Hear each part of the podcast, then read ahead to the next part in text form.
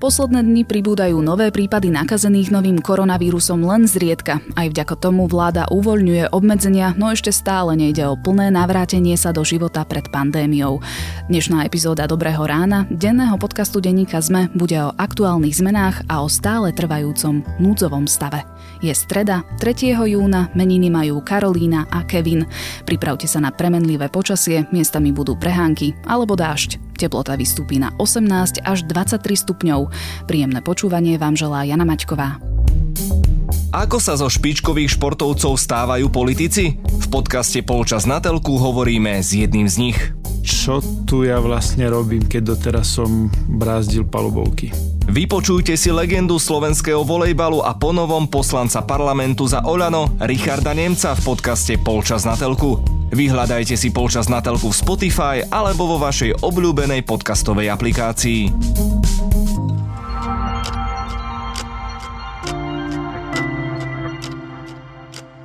Pozrime sa najprv na krátky prehľad správ.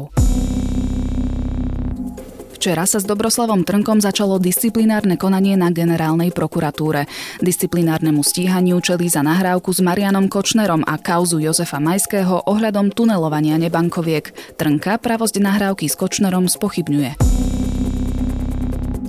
Poslanci pôjdu na prieskum do Matice Slovenskej. Podnetom je zámer ministerky kultúry Natálie Milanovej znížiť dotácie štátu pre Maticu. Jej aktuálny ročný rozpočet je 1,5 milióna eur. Ministerka zatiaľ nespresnila, o akú sumu by sa mal rozpočet znížiť. Súťaž na tlač a distribúciu vládnych informačných novín chce úrad vlády spustiť do konca júna. Názov novín ešte nie je známy, mali by mať 32 strán. Vydávaním vládnych novín sa nový kabinet zaviazal v svojom programovom vyhlásení. Obsahovať majú odpočet jednotlivých ministerstiev.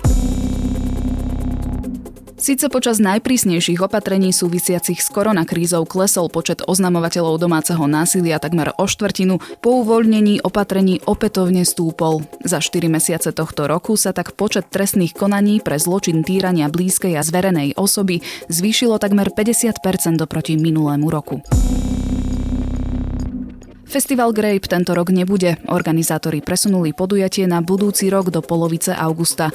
Všetky zakúpené vstupenky ostávajú v platnosti. Mená hudobníkov, ktorí potvrdili svoju účasť aj o rok, plánujú organizátori zverejniť budúci týždeň.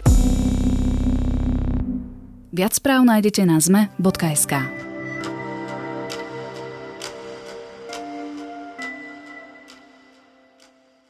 Je to ďalšie zásadné uvoľnenie. Veľa toho už obmedzeného nebude, ale stále niečo bude. Týmito slovami Igor Matovič ohlásil najnovšie zmeny, ktorými sa pomaly približujeme k stavu pred koronakrízou. Upravujú sa pravidlá pre obchody, kiná, reštaurácie, nočné podniky, otvárajú sa nové prevádzky a uvoľňujú sa aj podmienky pri nosení rúšok. O aké zmeny ide a prečo napriek priaznivým okolnostiam sme stále v núdzovom stave? Aj na to sa budem pýtať redaktora denníka ZME Michala Katušku. Nech sa páči, pani profesorka Krištúfková. Ďakujem veľmi pekne za slovo. To uvoľňovanie je dosť veľkom rozsahu a to si môžeme dovoliť, najmä preto, že máme veľmi dobrú epidemiologickú situáciu a to vďaka aj všetkým obyvateľom, ktorí doteraz pristupovali veľmi zodpovedne k dodržiavaniu všetkých opatrení. Michal, neviem ako pre teba, ale pre mňa sa stáva rúško dosť neznesiteľné, keď narastá teplota vonku.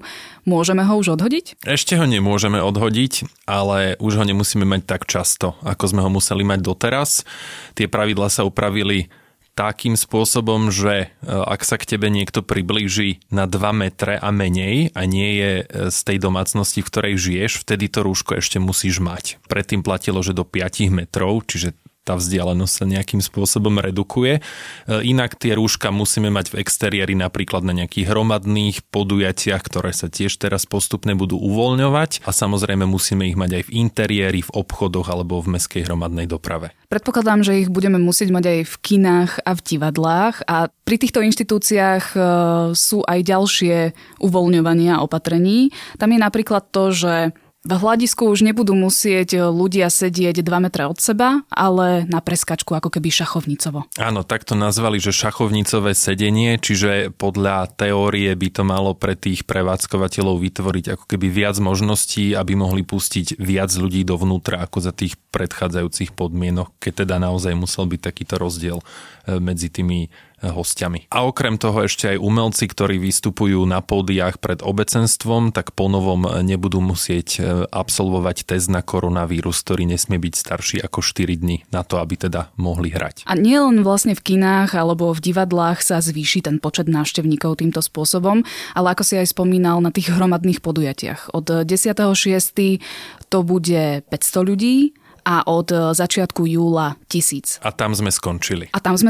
Nebude to tak, že postupne to bude narastať až do konca roka? Nie, nebude to narastať. Treba povedať, že aj ja osobne som bol prekvapený na tej tlačovej konferencii v pondelok, keď to premiér s pani epidemiologičkou Zuzanou Krištúfkovou predstavovali, keď teda povedali, že ten limit do 1000 ľudí na jednom kultúrnom podujatí je limit, ktorý bude platiť až do konca roka. Čiže to ani nepodmienili tým, že to budú nejako prehodnocovať cez rok? Práve že vôbec nie. Na tej tlačovej konferencii, kde teda oznamovali aj tieto ostatné ďalšie uvoľňovania, jednoducho oznámili, že napriek tomu, že je výborná epidemiologická situácia, pani Krištúfková hovorila, že čo sa týka úmrtnosti, tak sme na tom najlepšie v Európe a čo sa týka počtu chorých, tak sme tretí najlepší v Európe, tak napriek týmto výborným číslam jednoducho hromadné podujatia nad 1000 ľudí, čo sú napríklad veľké festivaly, ktoré mohli byť v lete, alebo sú to napríklad Marianská púť a podobné, sa jednoducho nebudú môcť konať, pretože štát to nechce povoliť. A tvrdí, že je to z toho dôvodu, že práve tieto podujatia sú ako keby najväčším rizikom pre potenciálnu druhú vlnu. Ale či tá druhá vlna príde a kedy príde, to nevieme. Takže to má byť nejaké preventívne opatrenie. A čo sa mení pri reštauráciách, kaviarniach a baroch? Doteraz mohli pri jednom stole sedieť dvaja ľudia alebo rodina s deťmi. Ako je to ponovom? Ponovom je to tak, že pri tom stole už bude môcť sedieť ktokoľvek, tak ako predtým v čase spred pandémie. Čiže nie je tam obmedzený počet ľudí? Žiadne obmedzenie v tomto duchu neplatí, ale pre tých reštauratérov alebo krčmárov platí pravidlo, koľko ľudí do interiéru toho svojho objektu môžu pustiť. Tam teda stále platí to pravidlo, že stoly by mali byť, alebo teda, aby som bol úplne presný, tak hrany stolov by mali byť od seba 2 metre a toto budú musieť dodržiavať naďalej. Čo sa týka otváracích hodín, tam zostáva, alebo došlo k nejakej zmene ohľadom toho, že musia zatvoriť po 10:00 a v nedeľu musia byť zatvorení? Nie, ponovom sa môžu vrátiť tieto prevádzky v podstate opäť do toho obdobia spred korony, teda k svojim štandardným otváracím hodinám. Znamená to, že aj krčmy budú môcť byť otvorené aj dlhšie ako do 22:00 hodiny, ale netýka sa to nediel, pretože nedele naďalej zostávajú tzv. Sanitárnym dňom, kedy teda majú všetky tie hygienické opatrenia zrealizovať a na to majú vyhradený ten jeden deň. A to sa teda netýka len obchodov, drogérií a lekární, ale vlastne aj reštaurácií všetkých a barov. Všetkých prevádzok, áno. Keď sme ešte načrtli tie obchody, tam sa tiež zmenilo niečo ohľadom toho, že koľko ľudí môže byť na určitý počet metrov štvorcových. Áno, ako sme aj povedali, tak vidieť, že množstvo ľudí, či už je to v divadlách, v kinách alebo aj obchodoch, bude postupne husnúť až na tú mieru, na akú sme boli zvyknutí pred marcom. Týka sa to aj obchodov. Oni si budú môcť vybrať, tí prevádzkovateľia, ktoré z tých pravidiel budú uplatňovať. Jedno z nich je, že musí byť priestor medzi zákazníkmi aspoň 2 metre. To je jedno kritérium. Alebo si môžu zvoliť to ďalšie a to je, že musia poskytnúť aspoň 10 metrov štvorcových predajnej plochy na jedného zákazníka, doteraz to bolo 15 metrov. Môžu si vybrať, ktoré z týchto dvoch použijú a to môžu aplikovať a podľa toho si vypočítať, koľko ľudí dovnútra môžu pustiť. Ešte sa pristavím pri hraniciach. Kam môžeme ponovom vycestovať bez toho, aby sme museli ísť do štátnej karantény a na ako dlho? Vycestovať môžeme do 8 krajín na 48 hodín. Týka sa to Českej republiky, Rakúska, Maďarska, Poľska, Švajčiarska, Chorvátska, Slovinska a Nemecka. Ešte môžem doplniť, že toto je ako keby jednostranné opatrenie z pohľadu Slovenskej republiky, Ale na to, aby sa to dalo skutočne vykonať, aj pre tú druhú krajinu, keď sa v nej ocitneme, tak to musí byť recipročné a to nie je všade. Teda napríklad v tom Rakúsku stále platí, že vykonávajú na hraniciach náhodné kontroly a ak teda tento človek ide do Rakúska, tak by mal mať so sebou 4-dňový test, teda nie starší ako 4 dní. Mnohí Slováci, ktorí žijú v Českej republike, sa sťažovali, že aj napriek takýmto pozvolnejším opatreniam sa nemôžu dostať cez hranice. A od včera sa to opäť zjemnilo, takže ako to je teraz? V Maďarsku, ale aj v Českej republike predovšetkým, že je množstvo Slovákov, ktorí tam dlhodobo existujú, fungujú, pracujú, ale nemajú tam nahlásený trvalý ani prechodný pobyt. A teda napriek tomu, že Česi mohli už teraz chodiť ku nám na 48 hodín a vrátiť sa naspäť bez potreby vstúpiť do karantény, tak oni to nemali akým spôsobom vydokladovať, že prečo sa vlastne vracajú na Slovensko. Po novom, teda od včera od 7 hodiny rána, im bude stačiť, keď budú mať so sebou nejaké dva doklady, ktoré dokazujú, že vlastne v tej Českej republike alebo v Maďarsku žijú. Čo to znamená? Môže to byť napríklad účet za mobilný telefón, môže to byť platba za elektrinu, jednoducho akákoľvek faktúra alebo doklad, ktorý preukazuje, že ten človek reálne žije alebo teda platí niečo na tom území. Otvárajú sa aj fitness centrá, wellnessy, kúpaliska, rušia sa nákupné hodiny pre dôchodcov, v taxikoch budú folie medzi vodičom a zákazníkom už len odporúčané. Obnovujú sa aj športové súťažné podujatia, dokonca aj s divákmi od toho 10. júna a vlastne potom júla ešte navýšený počet. Prečo k týmto uvoľneniam dochádza?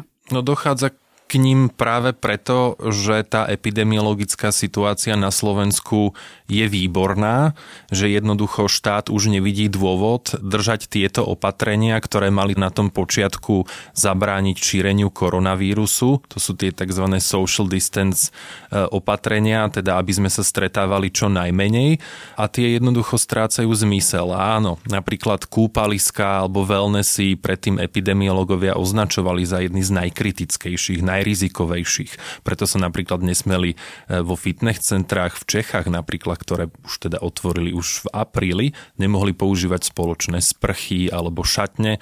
Jednoducho, aby tá prípadná výmena telesných tekutín človeka bola čo najnižšia. A toto už teraz vlastne nehrozí podľa epidemiológov, respektíve už v tej populácii je tak minimalizovaný počet chorých, respektíve v tej voľnej už vlastne takmer nie je, že to riziko nákazy práve koronavírusom tam už nie je. Situácia je na Slovensku naozaj dobrá, až výborná, by sa dalo povedať. Prečo ale teda máme ešte stále núdzový stav? To je veľmi dobrá otázka, ktorú sme sa ako novinári pýtali aj v pondelok premiéra Igora Matoviča. Jeho hlavným argumentom, že je to prevencia.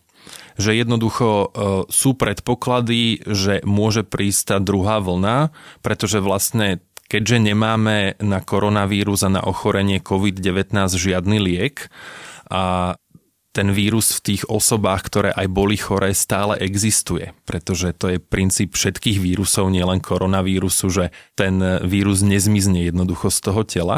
Čiže nejaké riziko a potenciál, že sa tá choroba opäť objaví, tu naozaj existuje. Toto je ale hlavne právna otázka, než epidemiologická, že či je to vôbec možné, či je to legálne. Vieme, že núdzový stav bol vyhlásený v polovici marca a podľa toho zákona musí byť vyhlásený primeraným spôsobom na nevyhnutný čas a maximálne na 90 dní, čo teda uplynie približne po polovici júna. Ale podľa toho, čo naznačuje premiér a čo už aj raz dokonca povedal, že existuje pravdepodobnosť, že by ho zaviedol znovu.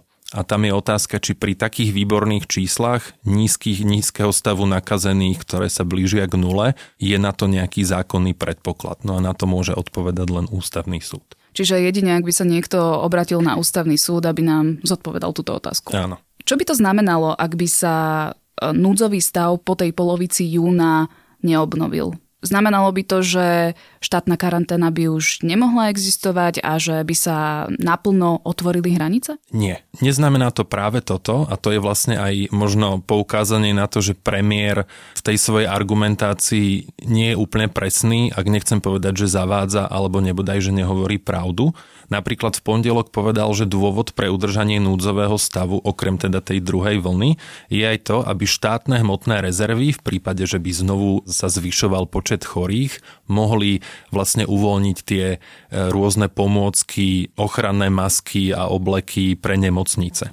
Je pravdou, že oni naozaj môžu tie sklady a tie zásoby z nich uvoľňovať len keď je vyhlásený nejaký stav, ale napríklad Pellegriniho predchádzajúci kabinet na to potreboval tzv. Mimoriadnu situáciu, pretože najskôr vyhlásili ju práve preto, aby mohli byť doručené tie prvé respirátory do nemocníc, až o niekoľko dní na to vyhlásil núdzový stav. Čiže keď sa vrátim k tvojej otázke, ak by skončil núdzový stav, predovšetkým by to znamenalo, že všetky nemocnice a zdravotníckí pracovníci by sa mohli vrátiť do normálneho režimu. Teraz napríklad nemôžu štrajkovať. Musia byť v pohotovosti, nemocnice musia byť pripravené na COVID a napríklad teda nemôžu ani vyjadriť nejakým spôsobom, občianským spôsobom svoju nespokojnosť. Čiže toto s tým nesúvisí. Štátna karanténa, ktorú si spomínala, alebo nejaká izolácia ľudí, to súvisí s iným zákonom. To sa volá, že zákon o ochrane verejného zdravia a ten má na starosti hlavný hygienik pán Mikas a on môže aj potom, ako bude zrušený núdzový stav, napríklad zabrániť zavlečeniu vírusu, tak sa to volá v tom zákone, na územie Slovenskej republiky a môže to robiť práve tak, že zavedie hraničné kontroly, tak ako to poznáme teraz. Rovnako môže izolovať ľudí do karantény, tak ako to poznáme teraz. Čiže toto nesúvisí s núdzovým stavom. Sme teda svedkami čoraz radikálnejšieho uvoľňovania opatrení a teda tá situácia sa vyvíja veľmi dobre. No stále tu máme ešte určité obmedzenia. Do školy nechodia starší žiaci, v podstate ani stredoškoláci.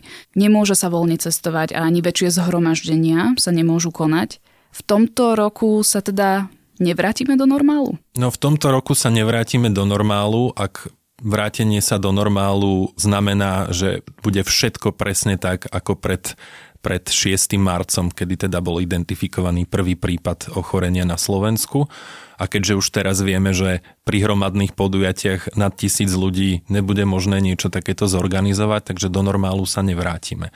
Ja som už v dobrom ráne asi mesiac a pol dozadu ste sa ma pýtali, že ako to bude s tými rúškami. Ja som vtedy predpokladal, je to moja osobná hypotéza, že rúšok sa amblok nezbavíme do konca roka a zatiaľ nevidím potom mesiaci a pol nič, čo by mi vyvrátilo tento môj predpoklad. Minulý týždeň dali sme si vypracovať naozaj právne stanovisko, lebo ten núdzový stav žiadnym spôsobom nikoho zásadne neobmedzuje, len nám umožňuje napríklad to, aby sme zásobovali nemocnice ochrannými prostriedkami, neviem, čo presne teraz povie, osobnými ochrannými prostriedkami. V momente, ak zrušíme núdzový stav, nemocnice si musia kupovať samé.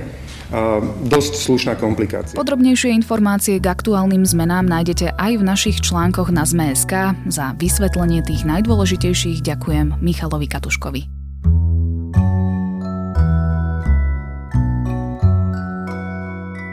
Intimita a sexualita v prípade zdravotne postihnutých ľudí či seniorov je často tabuizovaná téma. Jej zákutia a najmä úskalia odhaľuje jedna z epizód slovenského podcastu Lava, v ktorom sa burlesk tanečnica Lota Láv rozpráva s terapeutkou Luciou Šídovou nielen o prirodzených potrebách handicapovaných ľudí, ale aj o sexuálnej asistencii. To je môj dnešný tip na záver. Počúvali ste Dobré ráno, denný podcast denníka ZME, tentokrát s Janou Mačkovou. Do počutia zajtra.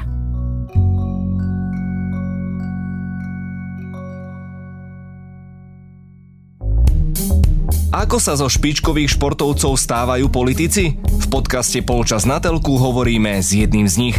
Čo tu ja vlastne robím, keď doteraz som brázdil palubovky? Vypočujte si legendu slovenského volejbalu a ponovom poslanca parlamentu za Olano Richarda Nemca v podcaste Polčas na telku. Vyhľadajte si Polčas na telku v Spotify alebo vo vašej obľúbenej podcastovej aplikácii.